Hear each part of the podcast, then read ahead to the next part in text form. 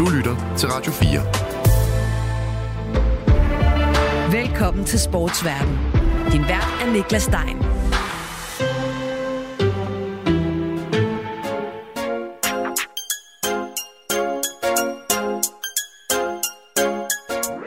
Danmark har skrevet VM-historie. Det er første gang nogensinde, at et hold har vundet tre VM-finaler i træk i håndbold.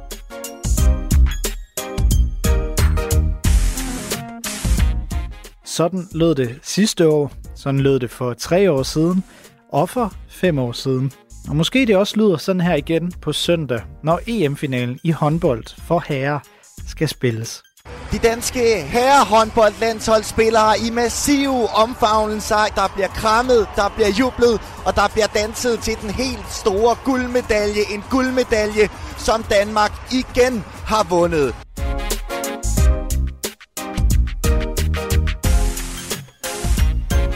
Det danske landshold er på toppen af verden lige nu. Og lad os være helt ærlige. Som regerende verdensmester i nu fem år, så har de altså været det i noget tid. Og selvfølgelig er de også store favoritter til den europamestertitel, der dystes om i tyske håndboldhaller i de her dage.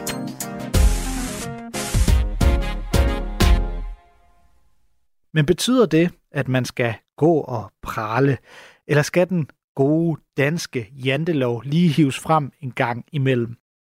Det er kommet til debat i Danmark under EM-slutrunden, så det er også det, jeg skal spørge om i dag. Og jeg spørger ham her. Jeg hedder Thomas Ladegaard og er podcastvært på podcasten Mediano Håndbold, og i øvrigt også forfatter til et par bøger om håndbold og håndboldens historie.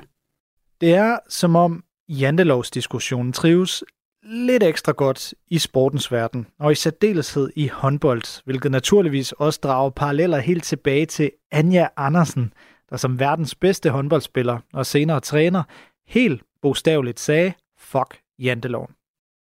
Anja Andersen og de famøse ord, dem vender vi tilbage til, men nu er diskussionen i hvert fald op at vende igen. Og det skyldes på lettere kuriøs vis en TV2-reklame, som tv-stationen kørte med op til begyndelsen på EM-slutrunden. Indholdet er jo, at der er en række øh, landshold, som også er med til slutrunden, som holder time-out på deres modersmål, og så øh, er det så blevet tekstet nedenunder, hvor at alle holdene simpelthen jo kæmper for sølv. Og jeg synes egentlig, det sjoveste det var nok den franske timeout, hvor der tales om guld, men hvor en af franskmændene så siger, så vi glemmer alt om guldet, og så er der så en, der svarer, det kunne godt være Karabatic, der så svarer, ah, vær nu realistisk mand, ligner nogle af os øh, Mathias Gissel. Og så kommer så afslutningen, uh, guldet er reserveret, så alle danskere sidder med smil på læben. Ja, det kommer fra Karabatic, som jo er en stor spiller. Jeg vil sige, uh, den allerstørste nogensinde, så, så ja, det har han nok ikke sagt, tror jeg ikke. Efterfølgende mødte reklamen kritik fra landsholdsspillerne selv.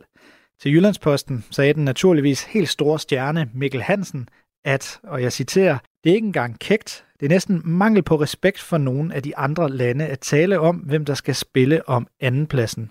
Mens det yngre håb, Mathias Gissel til TV2 sagde, at reklamen, og jeg citerer, måske også er lidt respektløs over for alle de andre hold, som også er enormt dygtige og træner hver dag.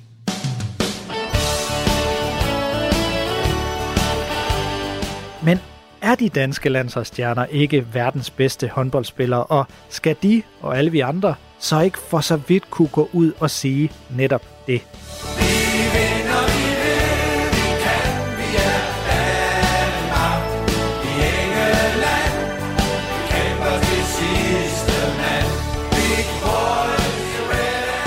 Hvad er det, den her kritik at den her reklame går ud på? Altså, jeg tror, de først og fremmest har adresseret det her med, at den er øh, respekt, og måske sådan over i den, hvad kan vi sige, den taktløse afdeling. Det er i hvert fald sådan, mange af spillerne har opfattet den.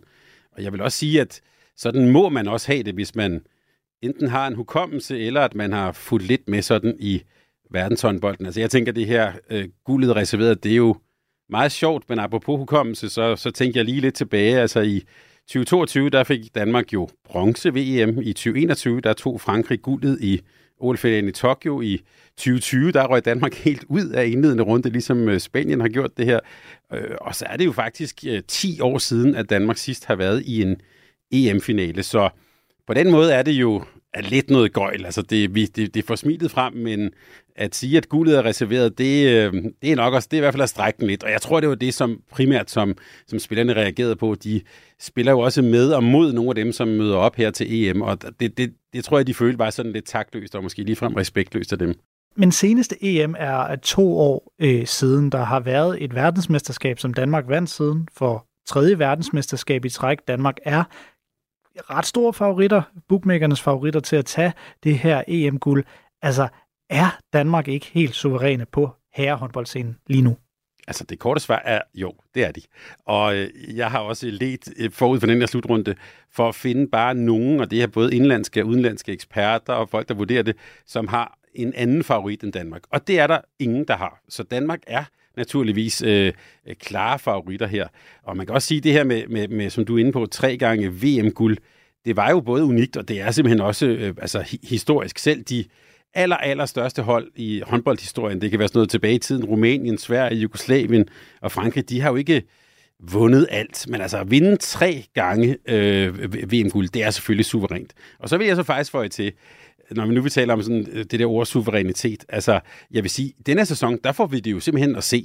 For hvis Danmark vinder EM og vinder OL til sommer, så vil jeg godt sætte, lægge mig ned og så sige, så er de jo altså helt ubestridt øh, suveræne. Men der er lidt vej der se nu, og de skal også lige spille om det. Øh, og jeg tror også, at lande som Frankrig, Sverige og hjemmeholdet Tyskland, øh, jeg, jeg tror ikke, de helt synes, at guldet er reserveret. Så lad os lige, alligevel prøve at tage et spadestik dybere, inden vi går videre ned i, i suveræniteten. Hvor suveræne er Danmark lige nu? Hvor langt er gabet ned til nummer to, hvem nummer to så end er? Jeg vil sige, det er sådan, at, at Danmark er selvfølgelig øh, favoritter, og vi har det der tre gange OL-guld. Det, øh, det er svært at konkurrere mod, men jeg vil også sige, når vi taler den absolute top, så er der altså flere hold, som kan slå Danmark på dagen. Altså her vil jeg øh, primært jo nævne øh, Frankrig, som jeg tror bliver den store konkurrent ved det her EM, og som i den grad også bliver den store konkurrent ved, ved OL til sommer, hvor de jo er, er, er på hjemmebane. Altså det, der, der, er nogle, øh, der er nogle hold, der på dagen helt klart kan udfordre Danmark.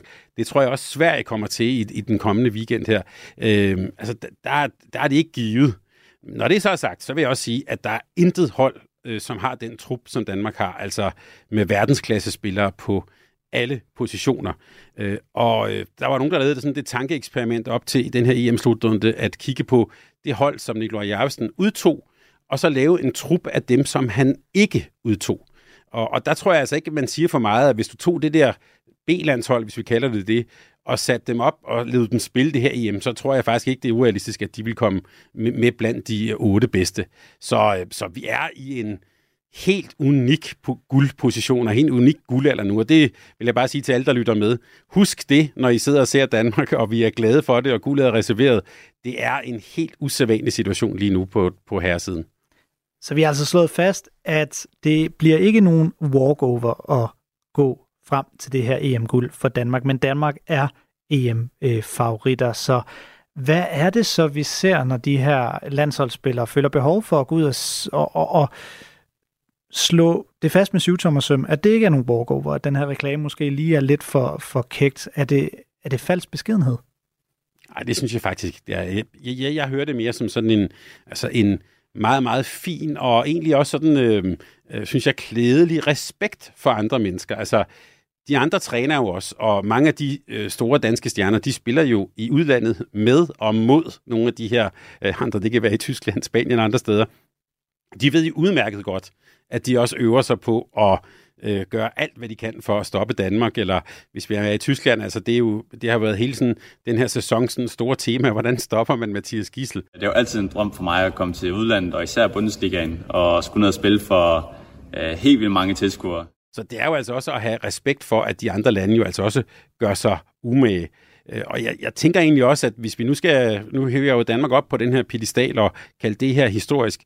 Jeg synes også, når man ser tilbage på øh, historisk dygtige og gode atleter, så synes jeg også, det har ofte har kendetegnet dem, at de også kommer med en klædelig respekt for, at de modstandere, de møder jo altså også øh, øh gør sig umage. Øh, og jeg, jeg, det, den, der reagerede sådan måske mest på det her, det er sådan som jeg så det, det var jo Mikkel Hansen.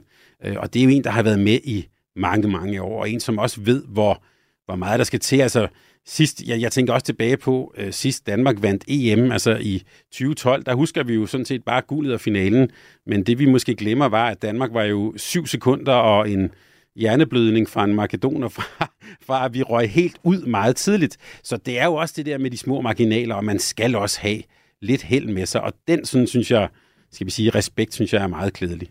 Så er der nogen grund til at tale favoritværdighed ned, som, øh, som du ser det? Det synes jeg så omvendt ikke, der er. Altså, det, det vil også være helt fjollet. Det hører jeg sådan set heller ikke øh, de danske spillere gøre. Altså, de, de, øh, de siger også, vi er, vi har det bedste hold, og når man har vundet VM tre gange i træk, så synes jeg også, det vil være det vil så være omvendt være virkelig fjollet at sidde og sige, at øh, bolden er stadig rundt og alt det der. Altså ligesom øh, nogen måske kunne huske i, i, øh, i december, den øh, norske kvindelandstræner Thorea Heiker, altså, før de skulle møde Grønland, der var han ude i sådan noget, bolden er rundt og sådan noget. Det synes jeg også er fjollet. Altså Danmark er favoritter. Vi har det bedste hold, vi har den bedste trup, vi har spillere i de bedste ligaer, så vi skal ikke tale favoritværdigheden ned. Men vi skal i den grad have respekt for alle de andre, der også øver sig, og også meget gerne vil, vil klare sig godt her i januar det er vel også en, en måde at, at have et eller andet værktøj til at, at tage et pres af skuldrene, og der må vel også være et stort pres øh, på de her danske skuldre. Det er der bestemt. Altså, og man kan jo også godt sige, at denne her sådan, øh, øh, tv-annoncering og sådan noget, den lægger jo også et eksternt pres. Man kan i hvert fald sige et bredt folkeligt pres. Altså, man skal ikke være øh, øh professor i sådan øh, øh, mediehistorie eller lignende for at sige, øh, hvad der sker, hvis nu Danmark de ikke går videre til semifinalerne og sådan noget, så kan du bare se øh, øh feedet på sociale medier om, at nu skal Nikolaj Jacobsen fyres og sådan noget. Altså, det ligger selvfølgelig også lige under det hele her, at, øh, at så, så skal de også gå hen og vinde. Ikke? Det, det er ligesom det, vi forventer.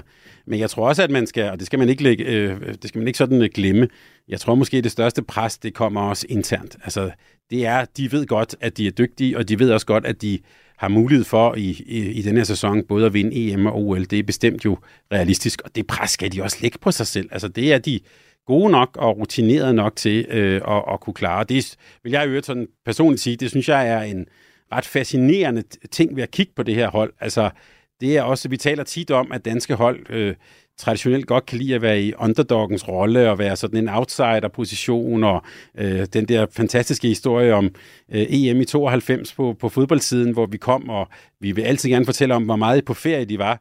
Øh, det er en historie, vi godt kan lide. Det her, det er en helt anden type historie. Altså, det er de bedste i verden, der skal ned og, og, og, og, og vinde et guld, som de er favoritter til. Det er en helt anden historie. Det synes jeg er ret fascinerende. Den tror jeg også, de har taget på sig. Når man, når man alligevel så taler en favoritværdighed lidt ned, eller er ude og som sagt pointere, at guldet er ikke vundet nu, øh, bjørnen er ikke øh, skudt, og skinnet skal ikke sælges, alt det her. Kan det så ikke også være en misforstået dansk, og nu kommer det, jantelovs indstilling? Jo, det, det kan det godt. Altså, jeg, jeg, jeg ser det nu mere som en, øh, en eller anden måde på lige at, sådan at styre lidt forventningerne til. at sige, på herresiden, og det er man jo også begyndt at sige på kvindesiden, der siger man jo altid, at målet er, fordi bliver de altid spurgt om, hvad er, ligesom sådan, hvad, hvad er målsætningen, og målet er at være blandt de fire sidste i finalerunden, og så kan alting ske. Og det er jo også den rigtige og sådan øh, fagligt korrekte måde at sige det på. Er man blandt de fire, jamen så nogle gange er man i finalen, og nogle gange skal man måske kæmpe om bronze. Det, det, det er jo en måde sådan at, at, at kalibrere forventningerne på. Men jeg tror også, at vi må sige, at vi for mig at se er en periode, hvor vi er væsen at gøre op med den der sådan øh, småstatsmentalitet, som ja, måske går helt tilbage til tabet af Norge i 1814 og, og nederlaget i, 18, i 1864. Altså det her, hvor, hvor vi altid hvor vi ser os selv lidt som sådan den der frække lillebror. Altså hvis vi kigger os omkring i det her årtusind, så har vi jo cykelryttere og badminton og tennisspillere i verdenstoppen lige nu. Vi har verdens bedste restauranter og producerer film, der dyster om store priser. Noma. It's a place people recognize for being named the best restaurant in the world four times. Vi har Novo Nordisk, det er jo sådan en gigantvirksomhed, som er en af verdens største. Altså, da jeg voksede op, der fik vi altid at vide, at vi var et land af små og mellemstore virksomheder. Nu har vi gigantvirksomheder. Shares of Novo Nordisk are up sharply this morning. And one company in particular, Novo Nordisk. The Danish pharmaceutical business has produced arguably the most prominent drugs of the past year in Ozempic and Wegovy. Now, reports are suggesting that the company may even become Europe's most valuable. Og så er der jo endelig, som det vi taler om her, håndbold jo, hvor herrelandsholdet har vundet det her VM tre gange i træk, og også hvor kvinderne i, igen sådan er i verdenstoppen. Så jeg tror også, at vi er, nu, nu nævnte du ordet jantelov, jeg tror også, at vi er i gang med at gøre lidt op med den der måde at se på, øh, på Danmark på, og måske også se på os selv på. Og når jeg så har sagt den sætning, så synes jeg også, det var sjovt, når nu vi taler om den her sådan øh, TV2-trailer her, at der er jo stadig også noget småstatsmentalitet i det, fordi når så de TV2 så har lavet traileren, så skyndte de sig jo så ud og så spørger alle de andre lande, hvad de så synes om det. Altså, det er jo virkelig sådan en småstatsmentalitet, ikke? Altså, synes du også, den er provokerende, skulle en fra Sverige eller en fra, fra Island så have at vide? Øh, det tror jeg altså ikke, man kunne forestille sig i Spanien, Frankrig eller Tyskland. Øh, så jeg, jeg tror, vi ser sådan både det store og det lave selvværd, det er der ligesom på, på en og samme tid. Men jeg vil egentlig holde fast i, jeg tror, at det der selvbillede og selvforståelsen, den er under forandring i de her år. På den måde kan man snakke dansk selvforståelse. Er der også en, en, en dansk håndbold selvforståelse i alt det her? Hvordan vil du i så fald beskrive den danske håndbold selvforståelse? Jamen det, det synes jeg er en, en, en spændende kobling, du laver, fordi jeg vil faktisk nu om lidt, så vil jeg tage den endnu vildere, fordi så tror jeg faktisk, at noget af den der ændring i, i håndbold, eller i, i den danske selvforståelse faktisk måske har lige frem med håndbold at gøre. Jeg er med på, at det er en kende spekulativt, men, men vi så i hvert fald den her lidt ændrede selvforståelse i håndbolden. Her tænker jeg jo på Ulrik Vilbæk, Anne Andersen, Camilla Andersen i 90'erne. Jamen, håndbolden betød netop så meget for mig, at jeg oplevede, at, at hvis jeg skulle være en klods om benet på håndbolden og på, på, på, på landsholdet på det her tidspunkt, så var det bare med at komme afsted. Altså en meget lille gruppe mennesker, der jo simpelthen øh, indtog verdensscenen imod alle odds øh, og jo troede på, at, at, øh, at, at det her kvindehåndbold, som alle, alle mente var færdigt, at det faktisk kunne gå hen og blive til noget stort. Det fik de ret i. Og jeg vil også lige tage fat i sådan et, et, et par andre sådan tilfælde inden for håndboldens verden. Altså Ulrik Vilbæk, øh, før det her EM for herre i 2008, der gjorde han jo noget, som mange dengang betegnede som meget udansk. Det var nemlig, at han sagde, vi tager op til Norge for at vinde EM-guld. Og jeg ved, at det gav også nogle, lidt nogle brydninger sådan internt på holdet og sådan noget, fordi det kan man ikke, og, øh, og sådan noget. Så, da, så, så startede Danmark i øvrigt med at tabe den første kamp til Norge, hvorefter Ulrik Vilbæk så bare sagde, jamen så må vi jo vinde resten af kampene. Og det gjorde de så.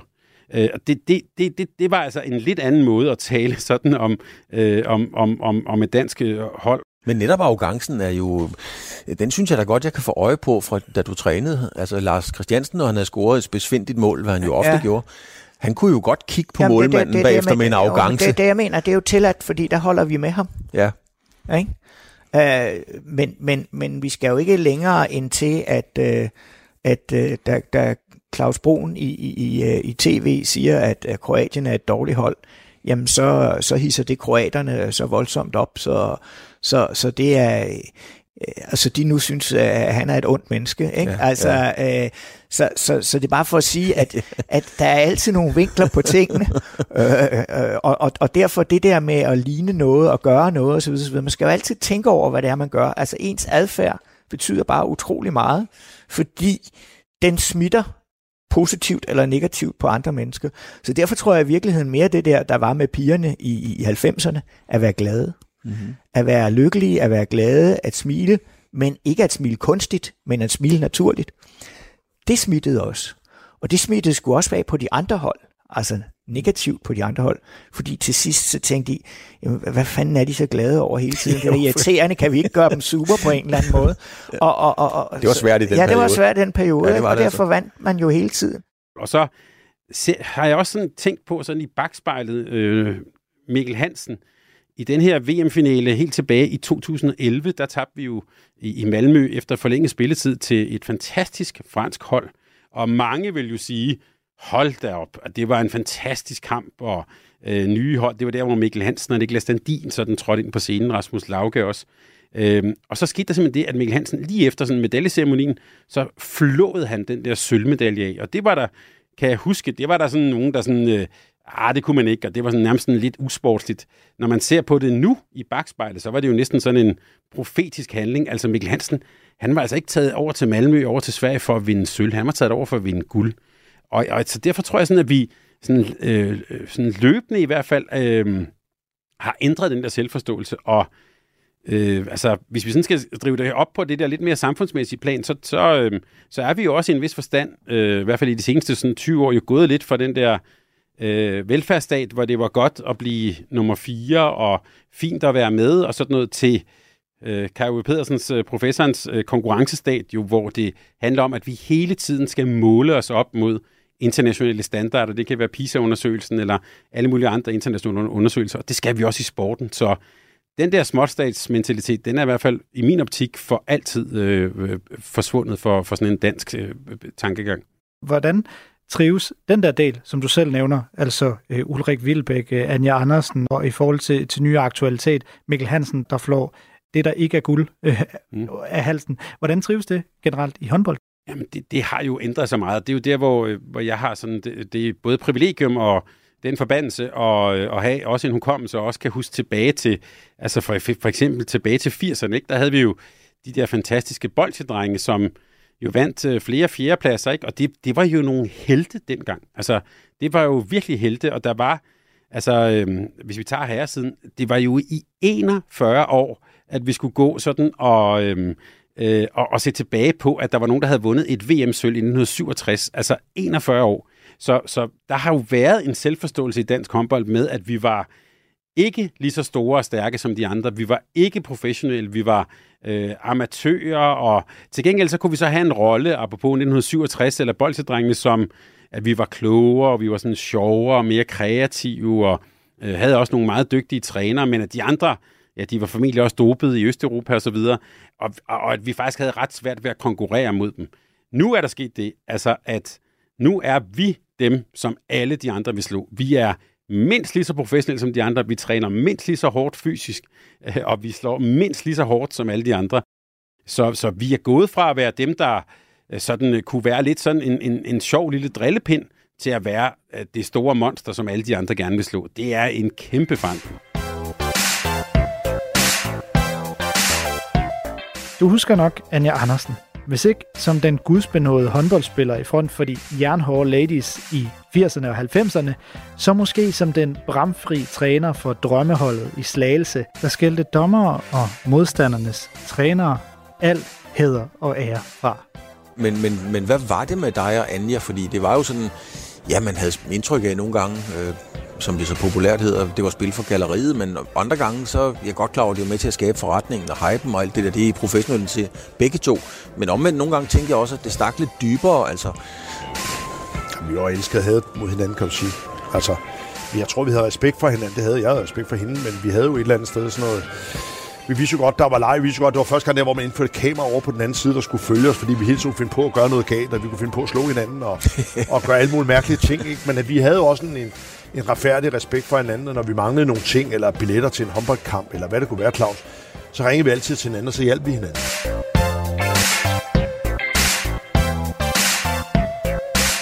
Anja Andersen kunne som træner ude på sidelinjen skælde ud det ene øjeblik, og det næste øjeblik på samme sidelinje kunne hun iføre sig en t-shirt med ordene Fuck Janteloven. En t-shirt, der siden er gået over i dansk idrætshistorie, og som fik sin debut forud for DM-finalen i 2003. Allerede dengang, der var de to år blevet en form for Anja Andersen catchphrase, efter en karriere med guld, mål og tilsvininger alt fra dommere til spillere og præsten. Anja Andersen havde aldrig noget imod at sige, at hun var god, eller at hendes hold var det. Altså, der var jo noget med altså, den der, det der tryk med den der t-shirt og så videre. Det, altså, det, det havde jo sådan i, i moment vi sådan lidt, kunne man sige, sådan lidt et barnligt udtryk, men, men når det så er sagt, så, og specielt når vi kigger på det nu, så var det jo præcis det øh, opgør, som hun tog, eller som i hvert fald nogle af de her kvinder tog på det her tidspunkt. Altså det her med, at man også turer og drømme stort. Det, det, det, øh, det mener jeg faktisk ændrede dansk idræt, og på den måde øh, mener jeg også, at Arne Andersen måske, og Ulrik Vilbæk for den sags skyld også, er måske lidt større figurer, tror jeg, vi vil også, når vi sådan kigger tilbage på den tid, vil, vil tænke på, fordi det var nogen, der gjorde op med den der øh, småstatstankegang, og næsten lidt undskyld, vi er med, og ej, hvad er det også fint. Altså, jeg har faktisk også tænkt på det med fodbolden i denne her sæson med FCK i Champions League. Altså, det er jo ligesom om, Altså, havde det været for 20-30 år siden, så, var det, så havde vi jo gået fuldstændig bananas altså, i hele landet med, nej, se, vi kunne drille de store.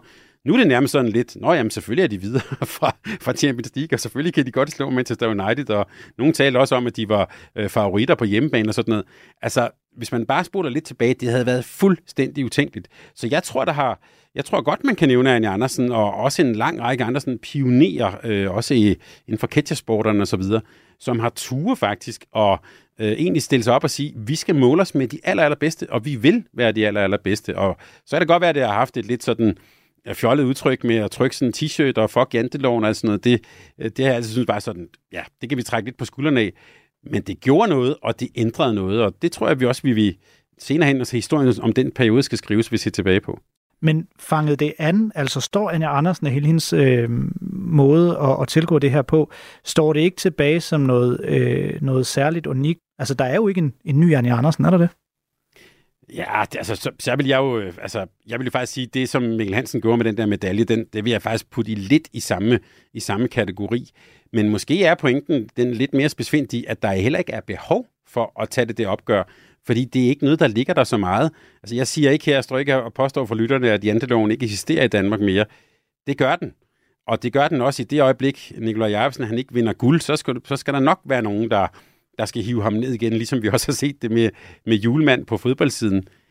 Men jeg vil sige, det opgør med øh, at, at tænke småt om sig selv, det er blevet taget. Altså jeg tror også, at sådan som Holger Rune, hvis vi ser hans sådan måde at agere på, og sådan øh, den der vrede, han spiller med, og sådan, altså den, den, den havde også været virkelig illeset senere hen, ikke? Og det var lidt, hvem tror han, han er? Nu hæpper vi på ham, fordi han jo faktisk kan byde de store trods. Øh, så jeg påstår ikke, at øh, janteloven er forsvundet, men jeg tror, øh, jeg tror ikke, den fylder så meget, som den har gjort, og det er der nogen, der har været med til at gøre, lave et opgør med. Og jeg tror også, vi laver opgør ved ikke blot ved ord, men også ved handling, altså simpelthen ved at vinde.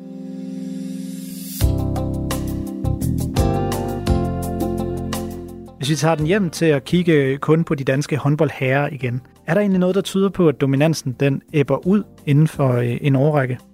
Det synes jeg er et fantastisk godt spørgsmål, og øh, du startede også med at spørge lidt til det suveræne. Jeg vil måske faktisk sige, at nej, der er ikke noget, der ser ud som om, at det æbber ud.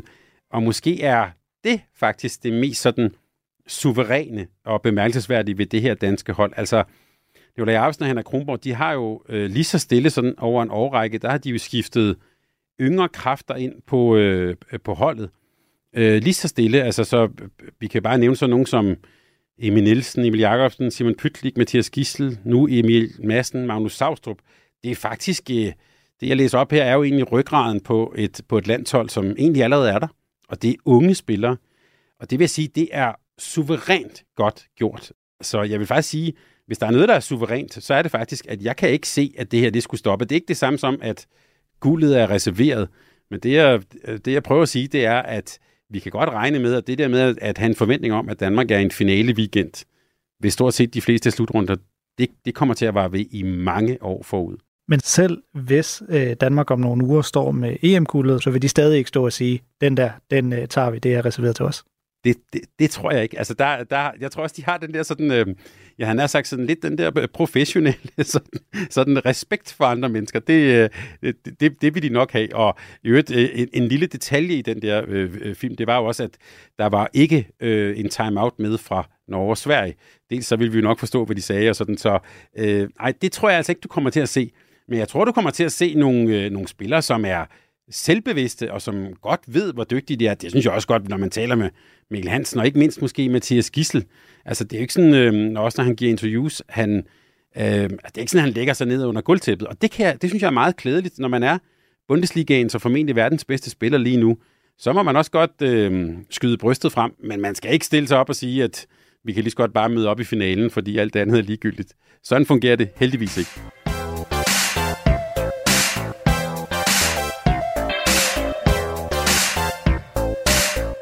Om Danmark så skal møde op til finalen, det finder vi så småt ud af i den her uge.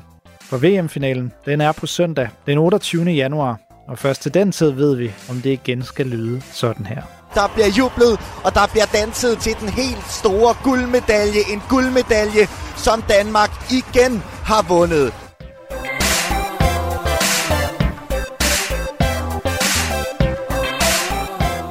Du har lyttet til Sportsverden på Radio 4. Programmet er tilrettelagt af mig, Niklas Dein. Hvis du vil i kontakt med mig, så kan du finde mig på diverse sociale medier, eller du kan skrive mig en mail på nick 4dk nick radio 4dk Dagens gæst var Thomas Ladegaard, redaktør af Rasmus Dalgaard. Der er i afsnittet blevet brugt lydklip fra GOG's YouTube-kanal, CNBC, Business Insider, fra vores eget program Fremkaldt og fra Radio 4 Nyhederne. Hvis du vil lytte til de kommende afsnit eller tidligere afsnit af programmet, så kan du også finde Sportsverden som podcast på diverse podcasttjenester eller i Radio 4's app.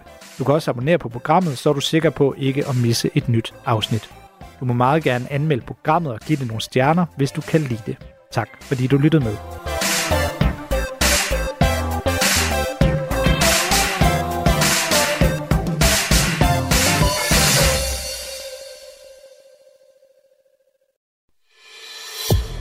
Har lyttet til en podcast fra Radio 4.